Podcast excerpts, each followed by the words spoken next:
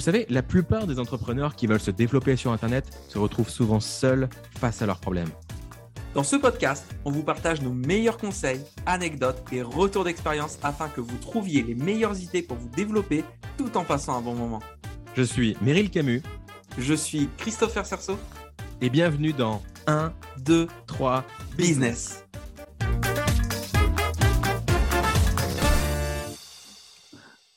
Bienvenue sur ce second épisode du podcast de Christopher et Meryl. Oui, nous n'avons toujours pas trouvé de nom de podcast. Enfin, à l'heure où on enregistre, parce qu'au moment où vous écoutez, j'ai bon espoir qu'on l'ait trouvé. Euh, regardez, non, on va le trouver en direct. Christopher, nom de podcast? Principe de base. Est-ce que vous approuvez ce titre Principe de base? Euh, le truc, c'est que d'ici le temps que vous nous répondiez, je pense qu'on aura décidé. Donc voilà comment engager sa communauté euh, inutilement. bon. Et si nous étions les décideurs? Bienvenue sur ce podcast des décideurs pour décider de votre avenir. Bah, il y a un peu de ça. Il y a un peu de ça. Moi, j'avais pensé à business and fun. Mais on parle plus de business qu'on est marrant, donc euh, je ne sais pas si ça colle. C'est vrai. C'est quoi le sujet de ce deuxième podcast? Eh bien, euh, puisqu'on est dans les principes de base, il y a un principe, c'est le positionnement en Mhm. marketing. C'est de même que toi, tu t'es distingué avec la Casa des Rebelles, avec ta méthode unique de revenus extra banque en ligne. Eh bien, euh, eh il convient de se démarquer de la concurrence. Pour ma part, je me suis niché, on appelle, euh, c'est-à-dire que j'enseigne le business en ligne, mais pas à tout le monde, tout le monde. J'enseigne spécifiquement euh, aux personnes qui font du marketing de réseau. En tout cas, c'est le thème de mon premier programme, de ma première marque, le Funnel Network. Donc voilà comment on se positionne. Mais j'ai envie d'aller plus loin sur le positionnement. Déjà, c'est un sujet qui me passionne. On pourrait monter un podcast euh, juste euh, là-dessus. Mais il y a un truc que j'ai réalisé. C'est que souvent, on a du mal à se positionner parce qu'on ne capitalise pas assez sur ses forces et sur son unicité, sur sa singularité. Souvent, on essaie d'être une copie d'une copie d'une copie. Donc, on a du mal à se démarquer. Mais la vérité, c'est que c'est pas grave si vous parlez de quelque chose qui existe déjà à partir du moment où vous le faites avec votre ton. Parce que toutes les choses ont déjà été dites, mais elles n'ont pas été dites par vous. Je sais pas si ça fait sens. C'est comme si tu me disais, euh, bah non, je ne vais pas écouter un album de musique pop parce que j'ai déjà écouté de la musique pop. Bah non, si tu as déjà écouté de la musique pop, tu as envie d'écouter d'autres titres. Tu vois ce que je veux dire? J'ai eu ce déclic-là euh, en me baladant, je sais plus, à la FNAC ou je sais pas où. là. et je me dis, mais attends, il y a des nouveaux chanteurs, des nouveaux albums qui sortent tous les jours. Pourtant, euh, on pourrait penser que le marché est saturé, mais non, il y a toujours de la place pour des nouvelles créations et des nouveaux euh, individus singuliers. Pareil pour les bouquins. Les bouquins, je veux dire, tous les concepts de développement personnel, c'est bon, on l'a déjà vu 15 fois. Tu, tu prends le concept de persévérance ou de trouver son pourquoi. Ces concepts-là, on les voit dans tous les bouquins de développement personnel. Tu prends Commencer par le pourquoi de Simon Sinek, il y a le pourquoi. Tu prends Réfléchissez de devenir riche, il parle de la même chose. Tu prends n'importe quel bouquin de développement personnel, ils disent tous la même chose. Mais ce qui fait la différence, c'est que certains vont avoir un ton différent, une patte différente, un passé différent, un storytelling différent, une structure différente, une épaisseur de papier différente, que sais-je. Donc on peut toujours se positionner. Et j'ai un exemple dont on peut parler aujourd'hui. Chris, est-ce que tu connais ce livre qui s'appelle Burn After Writing? Absolument pas. Euh, C'est un petit livre bleu qui existe aussi en version rose, c'est au choix, tu vois. Donc le titre s'appelle euh, en français euh, À brûler après avoir écrit dedans. C'est comme ça qu'on traduit Burn After Writing. Le concept de ce livre, je trouve, je trouve ça incroyable, c'est qu'en fait, la nana, elle a sorti ça en 2014, je crois, aux USA. Ça n'a pas trop marché. Et puis, sur les réseaux sociaux, il y a des influenceurs qui ont commencé à, à s'en emparer et qui en ont fait la promo. Puis boum, c'est devenu ultra en vogue euh, ces dernières années. Et, et alors là, c'est ouf parce que l'important du- dans ce livre, c'est pas ce que l'auteur a mis dedans, mais c'est ce que le lecteur va mettre dedans. C'est un carnet de bord, tu vois. C'est le lecteur, le héros. Un peu comme le livre euh, dont vous êtes le héros. Parce que quand tu regardes le bouquin à l'intérieur, je te montre à la caméra, euh, Chris, c'est Mhm. un carnet à remplir. C'est des questions avec des lignes. Et le concept du bouquin, c'est on te pose les questions que tu t'es jamais posées, tu y réponds, tu vas au plus profond de ton âme, au fin fond de tes souvenirs, tu réponds aux questions qu'on te pose, et après, bah, tu le laisses dans un coin, tu le caches, ou mieux, tu le brûles. C'est ça le principe du livre. Et le slogan, c'est Pouvez-vous être vraiment honnête lorsque personne ne vous regarde? Puis boum. TikTok, Facebook, LinkedIn, Twitter, Instagram, WhatsApp, Snapchat, YouTube, le monde est devenu un gigantesque confessionnal. Dans un renversement de tendance, Burn After Writing vous encourage à ne rien partager. Avec ses questions incisives, ce journal intime vous met au défi de jouer à un jeu d'action ou vérité avec vous-même. Repoussez, repoussez vos limites, réfléchissez à votre passé, à votre présent et à votre futur, et créez un livre secret qui parle de vous, rien que pour vous. Et lorsque vous aurez terminé, jetez-le, cachez-le ou brûlez-le après l'avoir écrit. Burn after writing. C'est cool comme concept. C'était hein. sympa, ouais, ouais, carrément. Et là où c'est fou en termes de positionnement, c'est que ça, ça a été un best-seller. Et devine quoi, il y a quelqu'un qui a repris ce même concept identique, qui a sorti quasiment le même bouquin, mais juste qui a mis sa tronche dessus. Je crois savoir de, de qui tu parles. Je parle de qui? Est-ce que tu parles d'une femme? Oui. Est-ce que tu parles d'une femme dont le prénom est Clara Oui. Je crois savoir qui est cette personne. Clara Luciani? Pas du tout. Absolument pas. Clara Morgan a repris ce concept-là. Oui, Clara Morgan, vous la connaissez probablement. Elle organise euh, des. Euh, euh, comment on appelle ça? Des cabarets. Mais elle n'est pas spécialement connue pour ça. Elle est surtout connue pour son ancienne carrière dans l'industrie des, des, films pour adultes. Et Clara Morgan, elle a repris ce concept de Burn After Writing, le même bouquin. Je ne sais pas si c'est son équipe de com ou elle qui a, eu cette finesse, mais ils se sont dit on va prendre le même bouquin, on va faire un burn after writing, sauf qu'on va coller ta tronche dessus et on va dire on va faire le burn after writing, mais version intime plus plus, tu vois. Mhm. Des questions un peu coquilles, un petit peu sur toi, ton intimité, tout ça. Et donc, elle s'est approprié le truc. Euh, je ne sais absolument pas si, euh, si elle a un contrat avec Burn After Writing, je pense pas. Je pense juste qu'elle a, a adopté le truc. Euh, et c'est pas un plagiat, tu vois. Elle a pas pompé, elle a pris le concept, mais le concept appartient à personne. Et elle a mis ses propres questions, elle a mis son propre branding. Et c'est ça la force d'un positionnement. Elle prend un truc qui marche et elle, elle a une personnalité tellement forte, une carrière tellement, euh, tellement euh, avec beaucoup de présence, tu vois, que du coup, elle a, elle a fait son propre concept. Et quand j'ai vu ça, je me suis dit, mais putain, il n'y a pas besoin de chercher à réinventer la roue. Il vaut mieux prendre un truc qui fonctionne, mais à ta sauce tu vois, ça, tu vois où je veux en venir? Ouais, c'est super intéressant. Et je suis sûr qu'il y a des gens qui, euh, qui vont acheter la version de, de Clara sans même savoir qu'en 2014 est déjà sorti une ancienne, euh, ancienne version. C'est sûr, même si les deux sont côte à côte en boutique, il y en a qui connaissent l'un et pas l'autre, c'est sûr. Mhm. Et euh, mais c'est vrai que ça, c'est parce qu'on a de l'expérience que maintenant on réfléchit comme ça. Mais je sais que quand on débute, je ne sais pas si c'est l'ego qui parle ou autre, mais on a toujours la prétention de dire moi, je vais faire quelque chose d'absolument unique et différent que personne n'a jamais vu. Et c'est comme hmm. ça que je vais réussir ma vie, mais ça, relève plus du fantasme que de la réalité. Et en réalité, il y a énormément euh, de manières de gagner de l'argent, de, choses qui existent déjà, juste tu l'améliores ou tu différencies certains points, ou comme dans, le cas où tu es connu, juste le fait que ait ta patte, ton branding dessus change, change des choses. Euh, et, quelque part, c'est rassurant de se dire, bah, j'ai pas besoin d'être un génie, puisque quand on se dit, je vais avoir une, idée révolutionnaire, ça implique d'avoir déjà la capacité de, le faire, ce qui est rarement le, cas. Et le fait de dire, bah, finalement, c'est OK, je peux partir avec quelque chose de très simple, je n'ai pas besoin de changer euh, euh, intensément la vie de millions de personnes, juste, à ma petite échelle, besoin d'aider quelques personnes, même quelques dizaines de personnes, à changer un petit peu leur vie pour bah, pleinement vivre de mon activité et pouvoir améliorer, à, contribuer à rendre ce monde meilleur. Et justement, beaucoup de personnes veulent changer le monde tout d'un coup, comme ça, avec leur première boîte. Mais c'est euh, un manque d'humilité de penser que tu peux changer le monde comme ça avec ta première entreprise et que tu vas avoir une idée que jamais personne n'a eue. Bah, tu crois quoi? On est combien sur Terre? Tu crois que ton idée, jamais personne ne l'a eue? S'ils ne l'ont pas mis en pratique, c'est peut-être bien qu'il y ait une raison aussi. Je veux dire, changer le monde, c'est le jeu auquel tu joues quand tu as, fini le game. C'est le jeu auquel tu joues quand tu as déjà 100, milliards en compte en banque. Je ne parle pas de millions, je parle de milliards. C'est le jeu auquel joue Bill Gates, c'est le jeu auquel euh, joue euh, Jeff Bezos, Elon Musk. Elon Musk, lui, s'éclate à, envoyer des, hommes sur Mars. Mais euh, avant ça, tu commences par, par plus petit, en fait.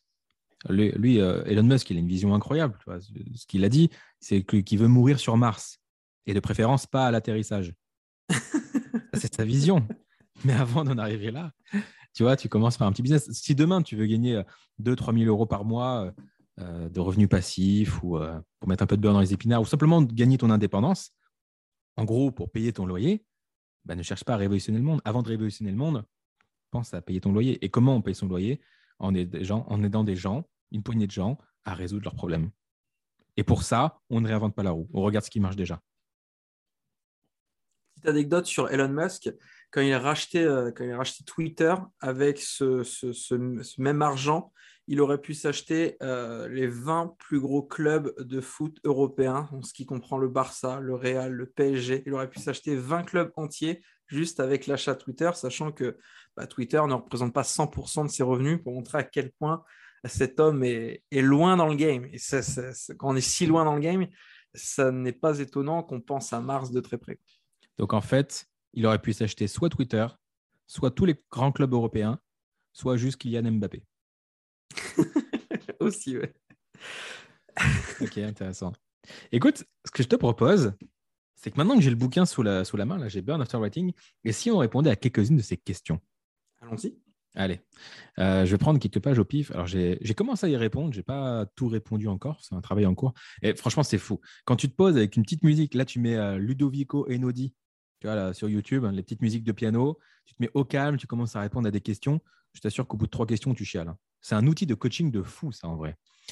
Euh, Donc, on, est d'accord, ce sont des questions pas seulement sur le business, mais vraiment sur tous les aspects de. Ouais, c'est même purement tous les aspects. Euh, là, il y, a des trucs, c'est très. Euh, c'est plus perso.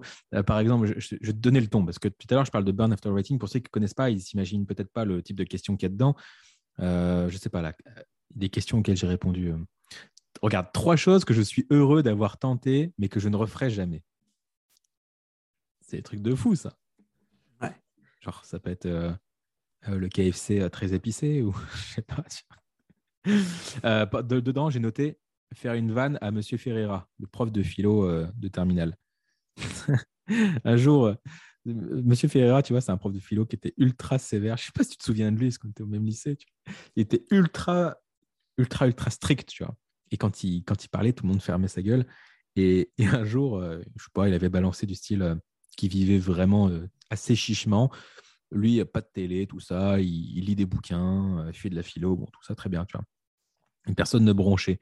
Quelques mois plus tard, il était d'humeur un peu plus taquine, tu vois, un peu plus légère. Il commence à dire Oui, c'est comme la dernière fois, j'ai regardé une émission de TV, j'ai vu ça, je me suis dit, bon, d'accord.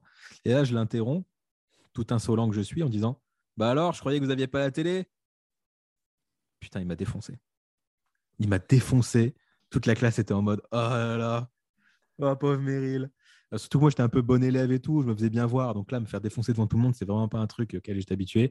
Je crois que j'ai jamais autant rougi de ma vie. Il m'a vraiment explosé. Donc, trois choses que je suis heureux d'avoir tenté, mais que je ne referai jamais.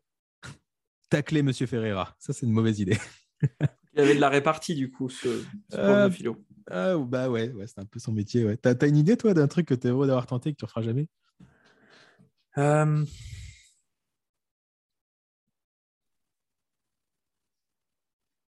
dans ce genre d'exercice, je ne sais pas si plus tu fais l'exercice, enfin plus tu fais ce genre d'exercice et plus c'est simple, mais, euh, mais j'ai l'impression que mon cerveau est complètement vide quand, quand je dois faire ce genre d'exercice et trouver très vite quelque chose. J'ai l'impression que, que je suis dans une pièce blanche et que c'est absolument rien qui, qui, qui vient et c'est ultra frustrant. J'ai déjà essayé de faire des exercices de méditation, on dit voilà, euh, pense à un moment où tu étais fier de toi et moi genre moi, mais attends, il n'y a rien qui me vient je vais pas me dire que j'ai jamais été fier de moi à 28 ans. Il y avait un moment, il s'est passé un truc.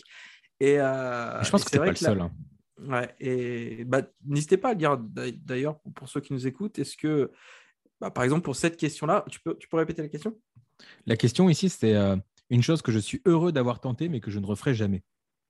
Est-ce que ce genre de question, est-ce que très vite, dans les premières secondes, vous avez quelque chose qui vous a apparu Au contraire, il vous faut vraiment plusieurs minutes pour, euh, pour, euh, pour trouver quelque chose. Je, vais réfléchir à la question, je vais tenter de, te donner une réponse euh, en fin de podcast. Mais après, tu vois, ça, c'est typiquement une, c'est une question qui est dans le bouquin et ça répond à l'écrit. C'est bien pour ça que c'est pas euh, dans un bouquin question à poser en, interview. Tu vois. Surtout quand tu essaies de paraître intelligent, c'est encore plus difficile. Et, et, effectivement, je crois que quand tu travailles ton muscle de l'introspection, ça vient plus facilement. Au mhm. début, en méditation, quand on me dit trouve un moment joyeux, j'avais du mal. quoi. Et après, je me dis, bon, maintenant que je sais qu'un jour on va me poser cette question, à chaque fois que j'aurai un moment joyeux, bah, je vais peut-être me faire une petite note là, sur Evernote. Je vais ouvrir, une note, je vais marquer euh, moment où je me suis senti joyeux. Et dès que je vais me sentir joyeux, je vais dire Ah, tiens, je vais les rajouter sur ma note, comme ça, j'y repenserai plus tard. Et c'est des notes que tu alimentes au fur et à mesure. Et euh, au bout de quelques temps, bah, tu te dis Attends, j'aimerais me souvenir de quand j'étais joyeux. Tu ouvres la note, tu vois trois, quatre événements. Tu dis Ah oui, c'est vrai. Ou pareil, quand j'avais de la gratitude. J'ai une note gratitude. Et moi, je l'ouvre, je suis en larmes. Tu vois. Dès que j'ouvre ma note gratitude, c'est des photos, des mots, des messages des trucs où je me dis, euh, qui, me suscitent cette, euh, ce sentiment-là. Et euh, le petit truc que je te donne, si jamais tu as besoin de, d'avoir de l'énergie ou de choper un souvenir joyeux, un truc qui marche très bien chez moi, c'est les souvenirs dans des parcs d'attractions. D'accord. Quand tu te remets dans la peau de quand, quand tu faisais des montagnes russes et tout, c'est très facile de solliciter le muscle de la joie et de sécréter de, l'endorphine, tu vois. Hum, une autre question, Chris. Un truc dont tu as toujours rêvé mais que tu n'as jamais fait. Un truc dont j'ai toujours rêvé mais que je n'ai jamais fait. Euh, je kifferais faire euh, un voyage en étant business class en avion. Je vois énormément, j'ai vu ça passer sur Instagram, etc. Et pour moi, l'avion, c'est vraiment c'est cool pour t'amener d'un point d'un point B, mais tu as ce sentiment de oh là là, je vais être serré entre deux personnes, ça va être long, je vais avoir mal au dos. En mode, l'avion, c'est inconfortable de ouf. Et de me dire, il y, a, des gens qui sont prêts à mettre le prix et qui ont le droit de s'allonger dans l'avion, d'avoir une télé, etc. Enfin, rien que pour le kiff de se dire, ça ressemble à quoi de voyager confortablement en avion? Ça, c'est quelque chose que, que, que, que j'ai jamais fait. Euh, et, bien sûr, je pense que la première fois que je le ferai, euh, forcément, je ferai plein de vidéos, ce sera plein, plein, de souvenirs. Et je sais plus qui dit ça, je crois que c'est Grande Cardone qui dit ça, c'est euh, tu sais que tu as réussi quand tu, quand tu voyages en business class sans prendre de, photos, tu vois. En mode, voilà. Ah ça me paraît tellement normal que j'ai plus besoin de, de me faire mousser parce que tellement vrai. Et, je kiffe cette expression. Donc, moi, je suis déjà, première étape, je le fais, je, le montre à tout le monde. Ensuite, deuxième étape, je vais essayer de le faire. Et, et si possible, tu le fais avant 50 ans pour faire plaisir à Sarko. Exactement. Et tu avais répondu quoi, toi, à cette question? Euh, Attends, c'était laquelle des questions? Ah oui, c'est les rêves. Euh, Qu'est-ce que tu as ouais, Les choses dont j'ai toujours rêvé, mais que j'ai jamais, euh, jamais fait. j'ai toujours rêvé d'aller au Japon et je l'ai encore jamais fait. Je kiffe, bah, je suis pratiquant de karaté, donc je kiffe. Euh, moi, je suis un, grand fan de, cartes Pokémon, donc je kiffe, j'aimerais bien y aller aussi, tu vois. Euh, Japon, j'adore, j'adore cet état d'esprit, la culture, euh, culture du Japon. Donc j'irai bien, clairement. ça fait partie des, de ce dont j'ai toujours rêvé. autre question, la chose la plus folle que tu as jamais accomplie Marcher sur le feu chez Tony Robbins, sur le papier, euh, on s'est dit, bon, ok, ce, gars-là, s'il a l'habitude de le mettre en place, on va lui faire confiance, mais euh, si je prends feu au troisième degré à vie, euh, ça fait cher à confiance. c'est tellement surtout, surtout que marcher sur du feu. je remets le contexte, c'est que là, tu racontes un épisode, c'était un séminaire de Tony Robbins où il a pour habitude de faire marcher les gens sur le feu, ça c'est un truc de dingue. Et ça, se passait à Londres, c'était il y a quelques années. On arrive dans une grande salle, 5000 personnes. Et, juste avant, pendant que tu fais la queue, tu dois signer euh, un petit papier. Sur ce petit papier que tu signes, c'est marqué Je consens à marcher sur des braises ardentes à 800 degrés et euh, en gros à ne pas me retourner contre l'organisation si jamais je me crame. Et on a signé ça. Après, on se dit Fort de ça, je vais marcher sur du feu comme si c'était de la mousse. Ah, c'est cool. Cool boss. Cool boss. Euh, ouais, clairement, c'est vrai que j'ai pas noté ça, mais c'est clairement sur la liste. Euh. Euh, j'avais noté, moi, quitter Sciences Po pour me consacrer à temps plein au marketing de réseau. Je crois que c'est le truc mhm. le plus fou que j'ai fait. Euh, ça sera à faire, je sais pas si je le referai. J'ai un peu évolué là-dessus. Mais ce qui est sûr, c'est que c'est le truc le plus courageux que j'ai fait et que c'était assez, assez dingue. Bon, là, je triche, j'ai pris des, questions auxquelles j'avais déjà répondu. Sachant que quand tu as quitté Sciences Po, tu n'étais même pas en France, tu étais, tu étais à l'étranger. en Angleterre, ouais. Mhm. ouais, ouais. Euh, en gros, euh, la troisième année à Sciences Po, elle se fait à l'étranger. Et euh, moi, j'avais choisi Nottingham. Alors, pas parce que c'est un centre culturel, économique, que sais-je. Non, c'est parce que je n'étais pas très assidu à Sciences Po. Du coup, j'avais eu mon semestre avec juste 10 de moyenne. Et du coup, j'étais tout en bas de la liste pour choisir ma destination. Et Nottingham, je ne connaissais pas. Je me suis dit, tiens, ça a l'air cool. C'est là-bas que, que, vivait Robin des Bois. Donc, j'y vais. J'avais une place à l'internat près de la forêt de Sherwood, pour l'anecdote, qui est plutôt l'équivalent du bois de Boulogne à Paris. Donc, ce n'est pas le coin où il faut vivre absolument. Donc bref, j'ai changé Robin des Bois? Robin des Boules. n'importe quoi. J'arrive à. il se lâche. Il se lâche. J'arrive à Nottingham et finalement, euh, voilà, je, passe plus de temps devant mon ordi à monter le business qu'à aller en cours. Ça fait plus sens pour moi. Donc, je reviens. Euh, je suis hébergé sur Reims par, euh, par mon ami. Et, et voilà, donc quitter Sciences Po, ça a, été, ça a été une épreuve. Et je disais, là, c'est facile, je prends des questions, c'est très au passé et c'est des questions auxquelles j'ai déjà répondu. Mais je peux aussi prendre d'autres questions auxquelles je n'ai pas encore répondu, du style, là, c'est des top 5. Cette page-là, c'est ton top 5 de tous les temps. Genre, top 5 des célébrités. un truc qui vient, Quelles sont tes célébrités préférées du coup? Bah oui, en gros, c'est ça. Ouais. C'est ton top 5 de plein de... Moi, j'adore les tops. Il y, a deux types de personnes dans le monde, ceux qui font des classements, ceux qui n'en font pas. Je m'entends super bien avec ma belle-sœur pour ça, parce que quand on est à table, euh, en repas de famille, tout ça, moi, ça ne me choque pas quand elle dit Ah, la mangue, c'est mon deuxième fruit préféré. Et moi, je suis capable de lui dire Oui, je sais, parce que ton fruit préféré à toi, c'est le kiwi. je suis, j'adore les classements. Elle classe tout et moi aussi. Du coup, on se comprend vachement bien là-dessus. Par contre, ma femme à côté est absolument incapable de classer quoi que ce soit. Elle fait mais comment ça, c'est ton deuxième fruit préféré? Il n'y a pas de préférence. T'aimes, t'aimes pas? ça n'a aucun sens. Mais moi, j'adore. J'ai des notes et tout. Je, classe tout. C'est un toc. Donc, top 5 des, des célébrités. T'en as une qui te vient, toi? Euh, Top 5 des célébrités. Wentworth Miller, évidemment. Ah, L'acteur Prison Break. Break. Grave. Euh, là-dessus, moi, c'est facile. Je suis, un, je suis, un, grand fan de Michael Jackson, donc je le mets directement là-dedans. Euh, ouais, clairement. Il y a quoi là? Franchement, il est vraiment cool. Si vous avez l'occasion, Burn After Writing, c'est un super travail d'introspection. Et euh, moi, je l'ai pris parce que je me suis dit, pour les interviews, j'ai envie de paraître intelligent quand on pose des questions. J'ai envie que quand on pose des questions sur ma vie ou sur ce que je pense, bah, que ça ne soit pas une réponse que j'improvise en 30 secondes, mais un truc que j'ai un minimum travaillé et que je sois content de ma réponse, qu'elle me mhm. ressemble vraiment. Et ce bouquin-là, je trouvais que c'était top et que c'était un, un, bon exercice. Quoi. Euh, mais, mais, c'est effectivement, je pense que c'est un vrai problème ou je ne sais pas si c'est un problème du 21e siècle ou un problème de, de, tous les temps, mais c'est vrai que j'ai l'impression que les gens se connaissent eux-mêmes de moins en moins et c'est, et c'est dingue puisqu'on est la personne avec laquelle on va rester toute sa vie euh, ensemble, peu importe ce qui se passe, on ne peut pas se quitter. J'ai essayé de me euh, jeter, ça n'a jamais marché. Et donc, le fait de, se dire, mais je, vis avec moi-même et je ne me connais pas assez, à tel point que certaines personnes connaissent mieux leur, leur, leur conjoint, leur conjointe, que, qui se connaissent eux-mêmes, et ce qui est, ce qui est incroyable. Euh, tu, parlais justement de, des plats préférés, etc. Moi, si on va me demander, quelqu'un va me demander c'est quoi ton plat préféré, ma, ma, copine va répondre avant moi. Moi, il faut que je réfléchisse et elle va me dire mais, mais c'est évident, c'est ça. Et je suis en mode mais c'est moi qui censé euh, et, pour revenir à ça, c'est que parfois, il y a, des jeux télévisés où il y a ça, c'est-à-dire qu'ils prennent euh, une célébrité, ils vont prendre une fan inconditionnelle, ils vont poser des questions, et généralement, la fan euh, a de meilleures réponses que, la célébrité. Par exemple, en, quelle année avez-vous sorti ce tube Et la femme dit 83. Et lui dit putain, je ne me rappelais plus, tu vois. Et donc, c'est ouais, incroyable.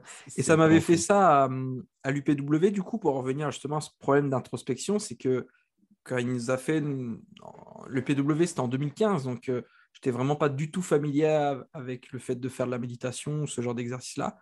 Et quand il commence à me dire, voilà, imaginez-vous enfant, euh, qu'est-ce que vous diriez à votre, à votre vous qui a, qui a 8-9 ans? Ah, Ça, ça me bute, ça. Et moi, j'étais en mode, euh, bah, j'essaye de, de... J'avais même pas encore le temps de, me projeter, etc. Et je voyais ma, voisine était en larmes par terre et je me sentais mal en mode, mais j'ai réussi à pas comprendre l'exercice. Pourquoi elle ressent ça Vous pouvez répéter la question? Moi, je suis en attends, attends, qu'est-ce que je me dirais? Et elle, elle est déjà à fond dans le truc et, et je me disais, mais est-ce que je suis fait différemment? Est-ce que je suis cœur de pierre, insensible? Et je pense que c'est juste qu'elle devait beaucoup mieux se connaître que, que, que moi-même. Hmm. Et du coup, bah, elle était connectée direct et, et, ça faisait sens. Et je pense que plus on se connaît et, euh, et plus, euh, ne serait-ce que pour son choix de business, etc., on peut faire ça avec passion, puisque ça, ça fait partie aussi d'un principe de base. Peu importe le business que vous lancez, si vous le lancez uniquement pour l'argent, ça va peut-être marcher sur le court terme, mais très vite, vous allez être piégé euh, et vous avez l'impression d'aller au travail permanent et de ne pas vous éclater. Et quand on a cette impression d'obligation, euh, que vous soyez payé 10 euros de l'heure ou 10 000 euros de l'heure, ça ne change pas grand-chose au fait qu'on subit sa vie. Euh, et, je pense que mieux se connaître pourrait éviter ce, genre de désagrément. pour mieux se positionner, pour mieux être authentique et pour mieux se démarquer. Euh, ça vous évite de faire comme tous les autres et de vous dire ils font tous comme ça parce que c'est leur système de valeur à eux, plutôt que copier, je vais faire différemment. Pas parce que j'ai juste envie de faire différemment, mais parce que ça me ressemble davantage. Ça sert à ça aussi de se connaître, donc je recommande. Euh, voilà, double outil de positionnement, euh, ce, carnet-là, et puis tous ces exercices. je trouve que c'est vraiment un super pouvoir de, bien se connaître. Et c'est super précieux. En tout cas, moi, je suis fan en général, quand je travaille, que ce soit en coaching ou dans ma formation, j'aime beaucoup passer par l'étape quelle est ton histoire et qui es-tu en fait? Qui es-tu? Euh, De quoi tu dois te débarrasser? Euh, Il y a de ça aussi, tu vois. Il y a, beaucoup de ça aussi. Et franchement, c'est vraiment la première pierre euh, de l'édifice. Si jamais tu as un lien à mettre sous le podcast pour ce livre-là, je serai le premier à, aller le, commander pour moi-même remplir ce, livre parce que ça, ça, me plaît pas mal. Eh ben, ce sera, ce sera avec plaisir. Ça me fait penser à une phrase sur laquelle je suis tombé il n'y a pas longtemps on parle d'introspection, tout ça. Et, en fait, c'est quand tu as parlé de l'UPW, de, se parler à son enfant de l'époque, tout ça. Moi, je suis très, très sensible euh, à ce niveau-là. Par exemple, euh, sur Instagram, il y a un artiste qui s'appelle euh, Art Gelling. Alors, je ne sais pas comment ça s'écrit. Et en fait, vous le connaissez peut-être, c'est un mec qui a, grâce à Photoshop, a fait des photos de, célébrités ah oui. quand ils avaient 20 ans. Et à côté, les célébrités aujourd'hui à 40 ou 50 ans. En gros, euh, ils vont prendre Will Smith à 20 ans euh, quand il était euh, dans Le Prince de Bel Air et Will Smith aujourd'hui, il les met sur les mêmes photos. Ils sont genre comme s'ils posaient entre, comme si c'était deux frères, tu vois. Mhm. Et ces photos-là sont fous. Harry Potter quand il était, quand il avait 12 ans, 16 ans et 20 ans. Et il a fait ça avec plein de célébrités. À chaque fois, tu te dis, mais c'est incroyable. Leonardo DiCaprio, c'est dingue aussi de voir ça. Bref, franchement, aller voir son travail, c'est magnifique. C'est bouleversant, c'est magnifique. et j'adore ça. Et, ce que j'ai vu il n'y a pas longtemps, que je voulais vous partager, donc, c'était euh, ce concept-là. Attendez que j'arrive à vous le formuler. En gros, aujourd'hui, en tant qu'adulte, vous êtes la personne que vous, que vous auriez aimé avoir quand vous étiez petit et qui vous mettrait en confiance. En gros, quand vous étiez enfant, vous aviez besoin d'adultes pour vous mettre en confiance. Aujourd'hui, vous êtes cet adulte je suis devenu la personne qui me mettrait, euh, que j'aurais aimé avoir pour me mettre en confiance. Voilà, je pose ça là. En faites ce que vous voulez. Je trouve ça cool comme concept. C'est vrai que ce, concept-là, je ne vais pas dire que ça remet ta vie en jeu, mais euh, ça, va vraiment piocher au profond de toi. Euh, et, vous qui nous écoutez, euh, bah, si vous êtes sur la plage, etc., j'imagine l'effet que, que, ça doit faire également de, de, se poser ce genre de questions. Mais, mais c'est bien parce que les vacances sont aussi un moment pour pouvoir un peu se, recalibrer, se repositionner. Et, justement, pareil, euh, à quel point ça peut aider sur, sur tout type. Je pense que même au niveau de l'énergie, quand, quand, on se connaît soi-même, quand on avance dans la bonne direction, quand on a ce sentiment, quand on se lève, qu'on va vraiment vers ce pourquoi on est fait, ce qu'on est bon, bah, je pense que tout ça aide aussi à avoir un, haut niveau d'énergie hmm. et, Dieu sait que c'est important. J'en ai une note de phrase euh, un peu mindfuck comme ça. C'est dans le bouquin, justement. c'est vraiment le bon after writing, ce podcast. Attends, cette phrase-là, elle est ouf. Je l'ai lu, je me suis dit, mais c'est quoi ce délire? Écoutez ça. À un moment, au cours de mon enfance, mes amis et moi avons joué ensemble pour la toute dernière fois sans qu'aucun de nous n'ait conscience que c'était justement la toute dernière fois. C'est vrai. Je trouve ça fou. Et heureusement d'ailleurs, parce que les adieux sont toujours déchirants, tu vois. Mais c'est dingue. Dans How I Meet uh, Your Mother, euh, je l'ai tellement mal prononcé, How I Met Your Mother, euh, série que tu, que tu affectionnes, euh, à un moment, il parle, il, y a quelque chose comme ça, je, il faudrait que je, te retrouve la, phrase exacte. C'est compliqué de la retrouver maintenant, mais au moment du mariage, en fait, où, deux personnages se, marient, il faut comprendre, mais ce sera peut-être la dernière fois qu'on va aller voir notre mariage, où la vie sera plus jamais la même. Mmh. Et, euh, et ces, copains avec qui on restait euh, chaque semaine durant, bah, on, peut, on, va, rester pendant des années. Euh, enfin, c'est vraiment des compagnons de, de, bah, c'est une étape de ta vie en fait. C'est-à-dire que finalement, les gens avec qui tu traînais à 20 ans ne sera peut-être pas du tout forcément les mêmes que ceux que tu vas traîner à 30 ans et mmh. pareil pour 40 ans. Et ce truc-là, dire, mais ouais, comment ça se fait qu'à 20 ans, je traînais avec 4-5 euh, euh, personnes tout le temps, tout le temps, tout le temps ouais. et que ces mêmes personnes-là, dix ans plus tard, euh, on se prend des nouvelles pour son anniversaire ou pour, pour les occasions spéciales.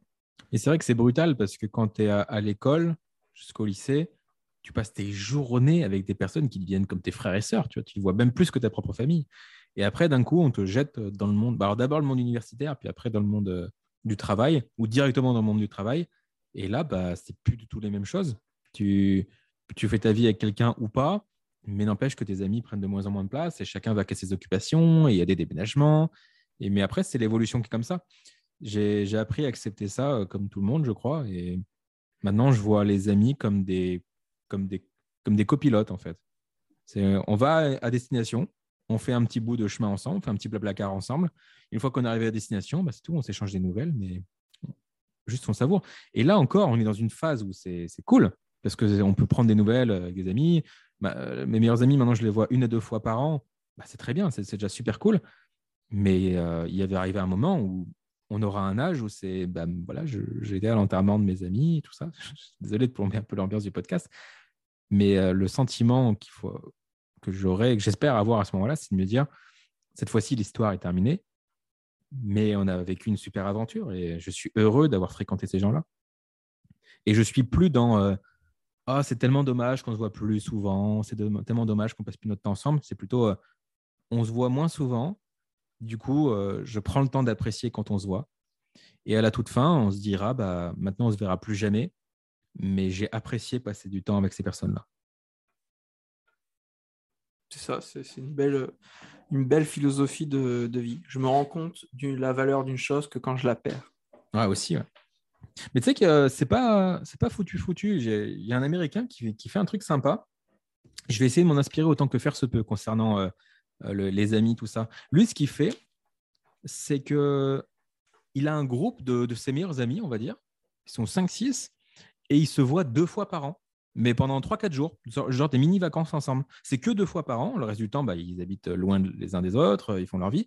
Mais par contre, de même que tu revois tes potes motards pour te faire une petite virée en moto, eh bien lui, euh, deux fois par an, une petite retraite euh, en montagne, je sais pas où, je sais pas ce qu'ils font, ils pêchent, euh, je sais pas, ouais, je sais pas ce qu'ils foutent. Même à 50 piges, hop, ils se voient deux fois par an, pas plus, pas moins, mais c'est leur réunion annuelle pour, pour, pour se voir entre amis. Je trouve ça cool parce que bah, la vie est tellement folle qu'on n'a pas le temps de se voir toutes les semaines ni rien, même avec le digital, mais je veux dire, tu vois, créer des liens physiquement.